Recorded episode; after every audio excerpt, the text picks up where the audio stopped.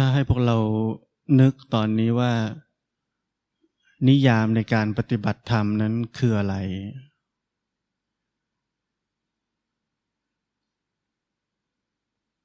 เรานึกอะไรออกบ้าง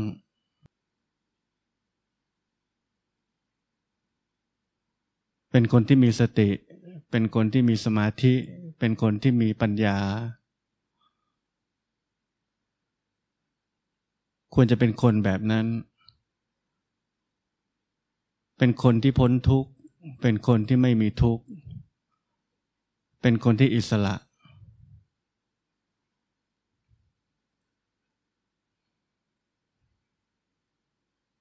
แล้วเราจะปฏิบัติธรรมเพื่อจะไปถึงเป้าหมายเหล่านั้น เราจะพยายามมีพยายามเป็น อย่างที่เราคิดเอาไว้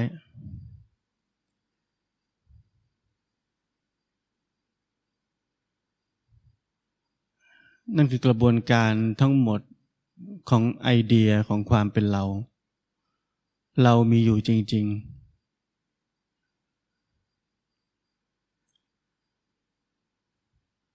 เราจะต้องเป็นคนที่มีคุณสมบัติแบบหนึ่ง ที่เราเชื่อว่าแบบนั้นแหละดีที่สุด ถ้าไม่มีแบบนั้นไม่ได้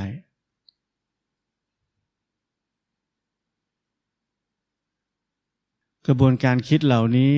เกิดขึ้นได้เฉพาะกับความเป็นคนเท่านั้น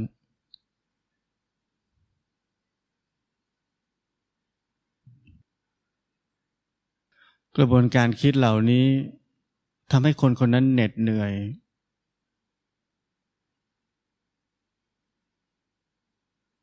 ดิ้นรนแสวงหา คอยตัดสินประเมิน สิ่งต่างๆ เกี่ยวกับตัวเองอยู่ตลอดเวลา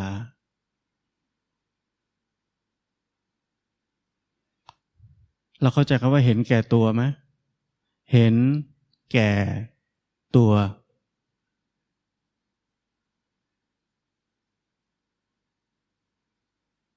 การปฏิบัติธรรมนั้น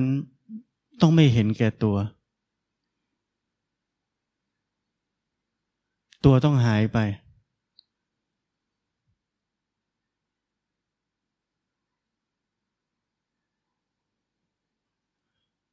เมื่อตัวหายไป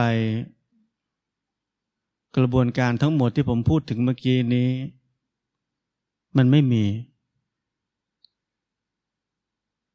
กระบวนการของการที่เราจะมีหรือจะเป็นอะไรสักอย่างหนึ่ง มันไม่มี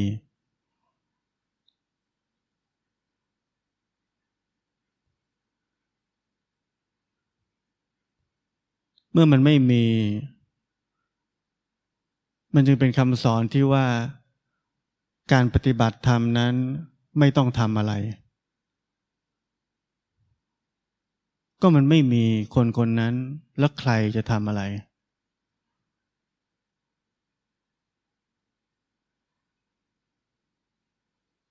มันจึงคงเหลือแต่สภาพที่พ้นจากความปรุงแต่งทั้งปวง เพราะไม่มีคนคนนั้นจะคอยตัดสินให้ค่า แบ่งแยก ปรุงแต่ง ความเจริญ ความเสื่อม ความก้าวหน้าไม่ก้าวหน้า มีนั่นมีนี่หรือยัง หรือยังไม่มี หรือมีไม่พอ สิ่งเหล่านี้จะไม่เกิดขึ้น เพราะไม่มีคนคนนั้น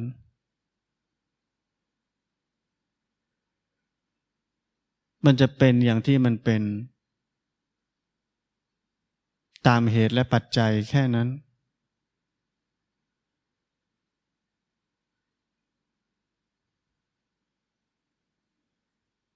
ภาษาครูบาอาจารย์บางทีเรียก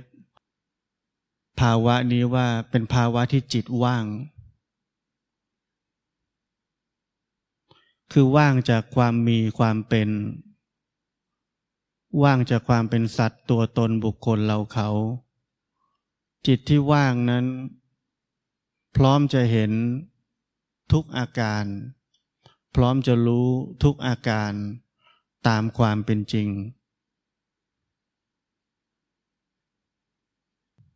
ไม่ใช่เราพร้อมจะรู้ทุกอาการตามความเป็นจริง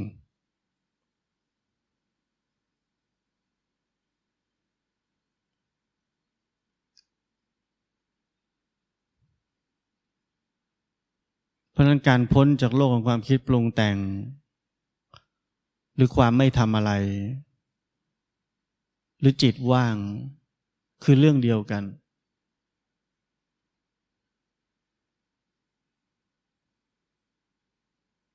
จิตที่ว่างนี้ไม่ใช่จิตที่ปรุงแต่งได้ มันคือจิตคือพุทธะ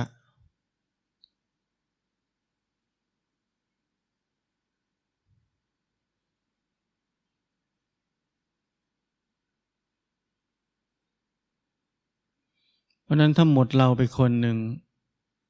กระบวนการปฏิบัติธรรมทั้งหมดจะเกิดขึ้น หมดเราไปคนหนึ่งก็เหลือแค่สภาพที่พ้นจากความปรุงแต่งทั้งปวง และธรรมชาติรู้ ที่พ้นจากความปรุงแต่งทั้งปวง สามารถจะรู้สิ่งเหล่านี้ได้ด้วยตัวมันเอง โดยไม่เกี่ยวกับเราเลย เราคือส่วนเกิน เราชอบเป็นส่วนเกินในการปฏิบัติธรรม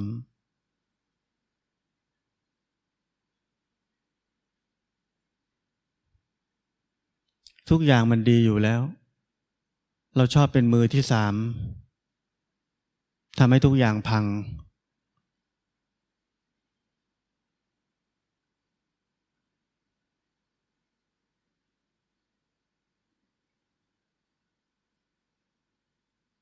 ผมคิดว่าบางคนอาจจะเคยคิดว่า ขนาดทำขนาดนี้ยังไม่ได้เลย แล้วบอกไม่ให้ทำอะไรมันจะได้ คงมีคนคิดเหมือนกัน ลองดู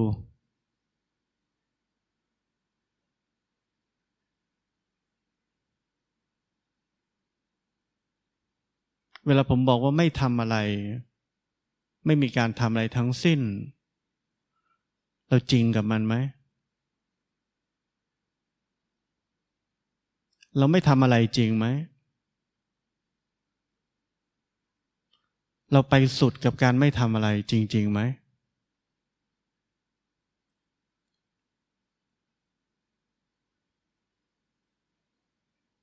เดี๋ยวนี้ข้อมูลข่าวสารเกี่ยวกับธรรมะ มีหลากหลายรูปแบบ หลากหลายแหล่งที่มา หลากหลายวิธีการ หลากหลายคำแนะนำ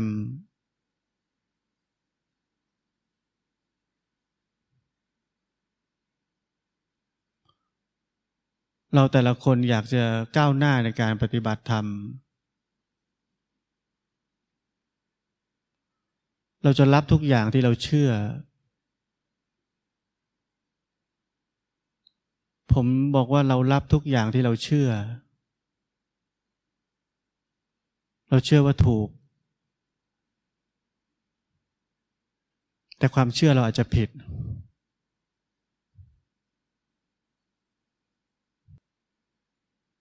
เมื่อเราอ่านหนังสือเล่มนี้ เราเชื่อในวิธีปฏิบัติแบบนี้ร้อยเปอร์เซ็นเราเอาห้าสิบเปอร์เซ็นต์ เราอ่านอีกเล่ม เราเชื่อในส่วนนี้ยี่ห้าเปอร์เซ็นเราอ่านอีกเล่ม เราเชื่อในส่วนนี้ยี่ห้าเปอร์เซ็นเราเอาสามเล่มมารวมกันเป็นร้อยเปอร์เซ็นของเรา นี่คือวิธีการปฏิบัติธรรมของนักปฏิบัติในยุคนี้เป็นแบบนี้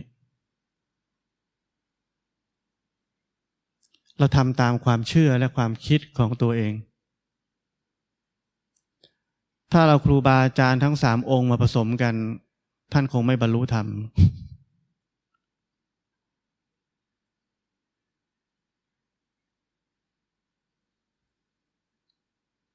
ผมถึงบอกว่าเราไปสุดไหม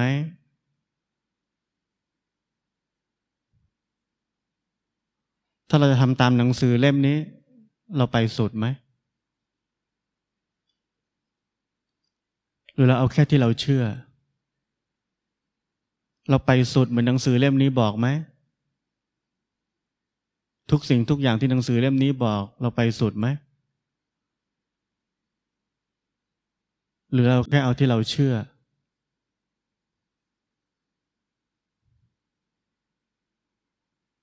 เพราะเราไปไม่พ้นความเชื่อความคิดตัวเอง นี่คือกระบวนการลวงหลอกของอัตตา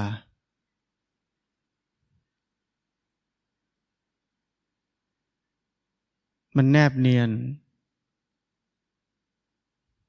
มันจะบอกว่าเราคิดถูก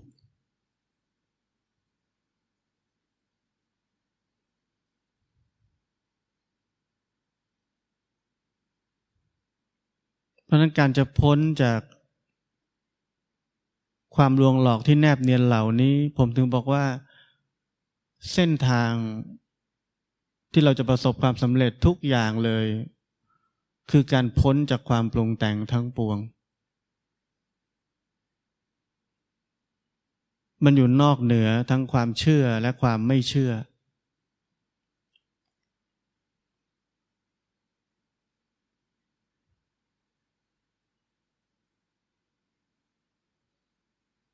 ผมมีคำสอนท่านพุทธทาส ท่านพูดถึงความสงบอันเด็ดขาด ท่านบอกว่าไม่มีการอยากเป็น ไม่มีการอยากรู้ ไม่มีความสงสัยกระหายจะรู้แจ้งในสิ่งใด ๆ เรามีไหม อยากรู้ อยากรู้แจ้ง อยากมีปัญญา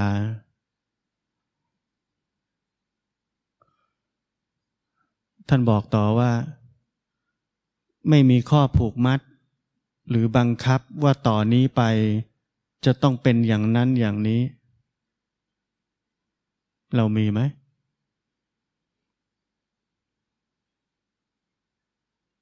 เมื่อไหร่จะสงบ เมื่อไหร่จะหายฟุ้งซ่าน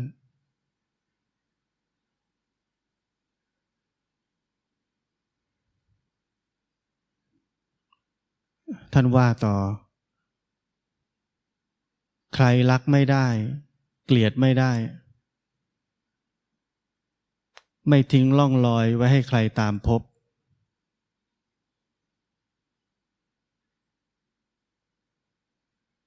และเป็นความสงบเงียบ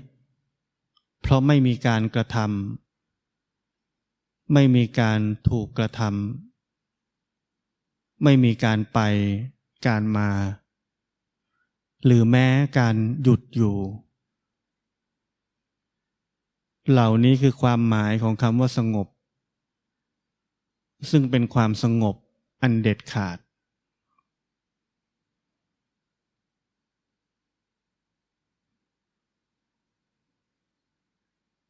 ไม่ทิ้งล่องรอยไว้ให้ใครตามพบ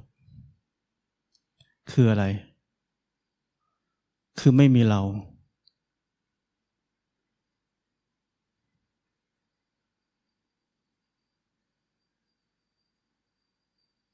ไม่มีการกระท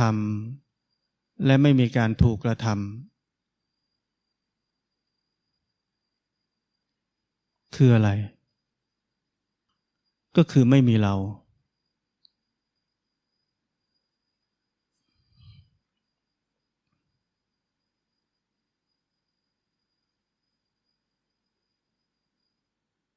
ราะฉะนั้นการปฏิบัติธรรม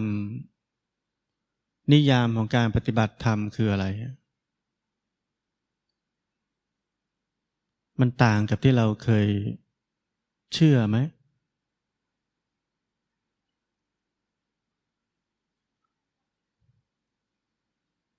เรายังหลงเหลือความเชื่อ ว่าการปฏิบัติธรรมคืออะไรในแบบเก่าๆที่เราเคยเชื่อไหม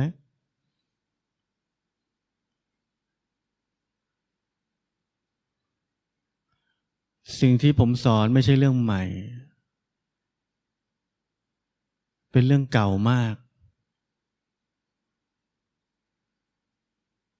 ถ้าเราเคยได้ยินหลวงพ่อสุเมโทเล่าถึงคำสอนหลวงพ่อชาที่สอนท่าน หลวงพ่อชาสอนว่า การปฏิบัติธรรมคือ holiday of the heart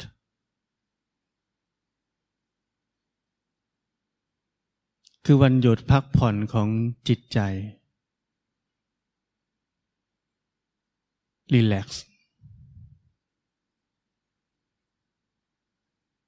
วันหยุดพักผ่อนของจิตใจนั่นแปลว่าอะไร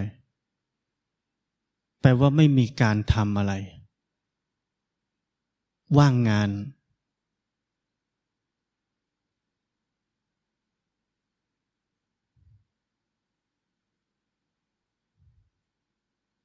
ท่านพูดต่อว่า เราเข้าใจกันว่า เราปฏิบัติธรรมเพื่อจะมีสติ 24 ชั่วโมง 7 วัน เราเชื่อว่าต้องมีให้ได้แบบนั้น ถึงจะเรียกว่าปฏิบัติธรรมได้ดี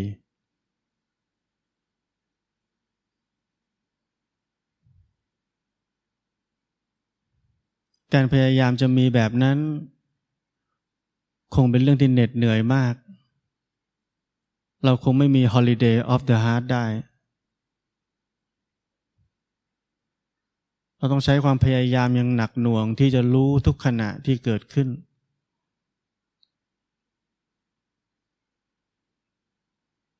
เราไม่อยากขาดสติ เพราะเราเชื่อว่าเราต้องมีสติ 24 ชั่วโมง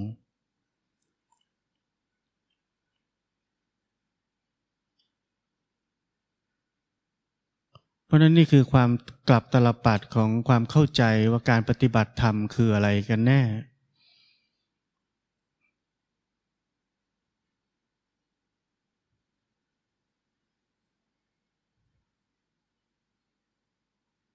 เหมือนผมเคยเล่าให้ฟังหลายครั้งว่า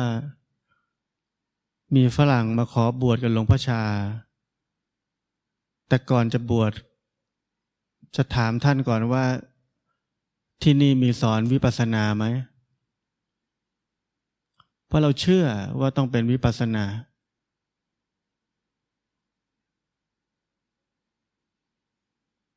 หลวงพ่อชาตอบว่าไม่มี ที่นี่มีแต่การทรมานพระ เราหาคนที่เด็ดเดี่ยวและกล้าหาญแบบหลวงพ่อชายากเหลือเกิน ที่จะทำลายความเชื่อของเราทั้งหมดทิ้งลงไป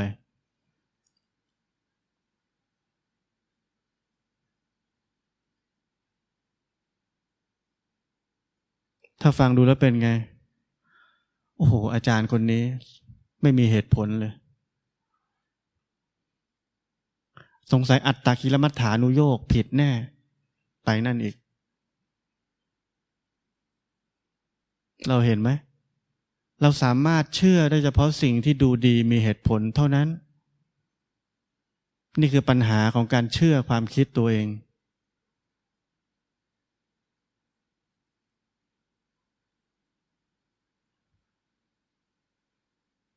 เพราะนั้นฮอลิเดย์วันหยุด ไม่ได้แปลว่า หลงเพลิดเพลิน แต่คือจิตที่หยุดพัก หยุดทำงาน ว่างงาน หยุดแสวงหา หยุดปรุงแต่ง หยุดดิ้นรน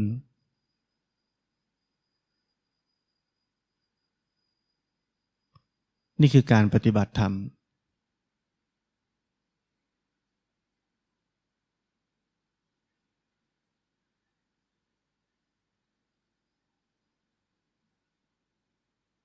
ราะนั้นภาวะที่พ้นจากความปรุงแต่งทั้งปวง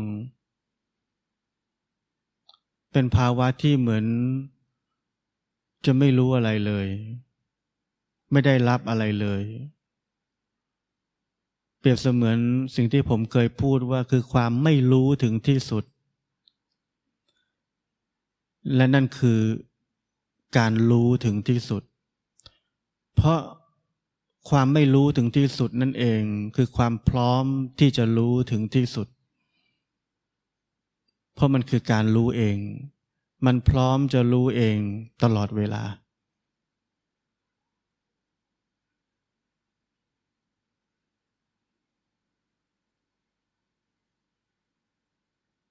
เราเพียงแค่อยู่กับสภาพที่พ้นจากความปรุงแต่งทั้งปวง อยู่เนืองเนือง จนเกิดความหนักแน่นในใจว่า นี่คือชีวิตของเรา นี่คือชีวิตจริง ๆ ชีวิตที่แท้จริงอยู่ที่นี่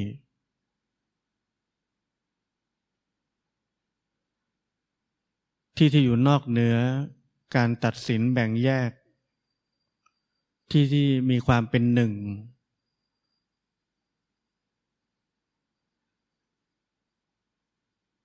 ที่ที่ไม่ขึ้นกับการเวลา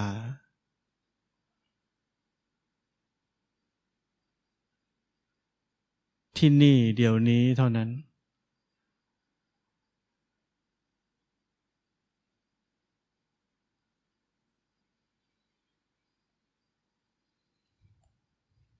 เพราะนั้นเราทุกคนต้องเข้าใจสิ่งที่ผมพยายามเน้นย้ำมาตลอดว่า ศาสนาพุทธนั้นเป็นเรื่องของความอิสระและความหลุดพ้น ความพ้นจากความยึดมั่นถือมั่นใด ๆ ทั้งสิ้น เป็นเรื่องของความไม่มีเรา เป็นเรื่องแค่นั้น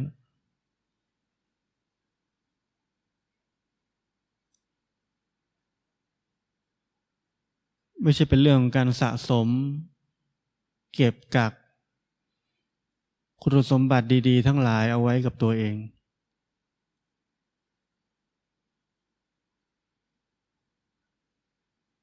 ถ้าแบบนั้นเราจะไม่อิสระและไม่หลุดพ้น เราจะกลายเป็นคนบ้าหอบฟางแทน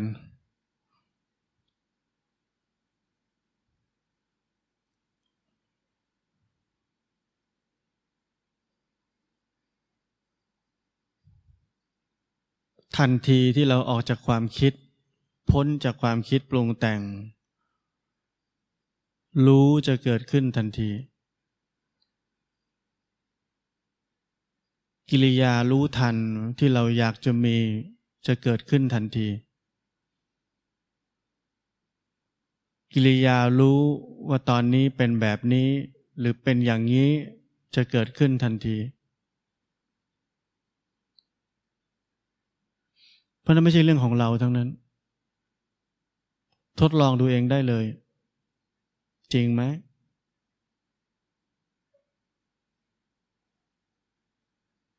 จริงไหมเมื่อออกจากความคิดแล้วรู้มันเกิดขึ้น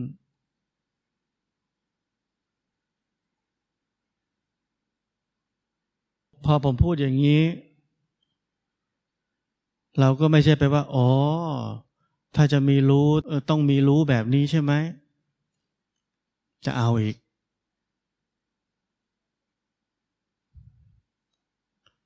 ผมบอกแล้วว่ากระบวนการปฏิบัติธรรมทั้งหมดมันจะเป็นเอง เรามีหน้าที่เพียงแค่อย่างเดียวคือ พ้นออกจากโลกของความคิดปรุงแต่งนี่คือหน้าที่เราเพียงอันเดียว ที่เหลือมันเป็นเรื่องราววันมากมาย ที่ถูกมาสาธยาย เกี่ยวกับการปฏิบัติธรรม ซึ่งมันจะเป็นเอง เราไม่ต้องรู้เลยก็ได้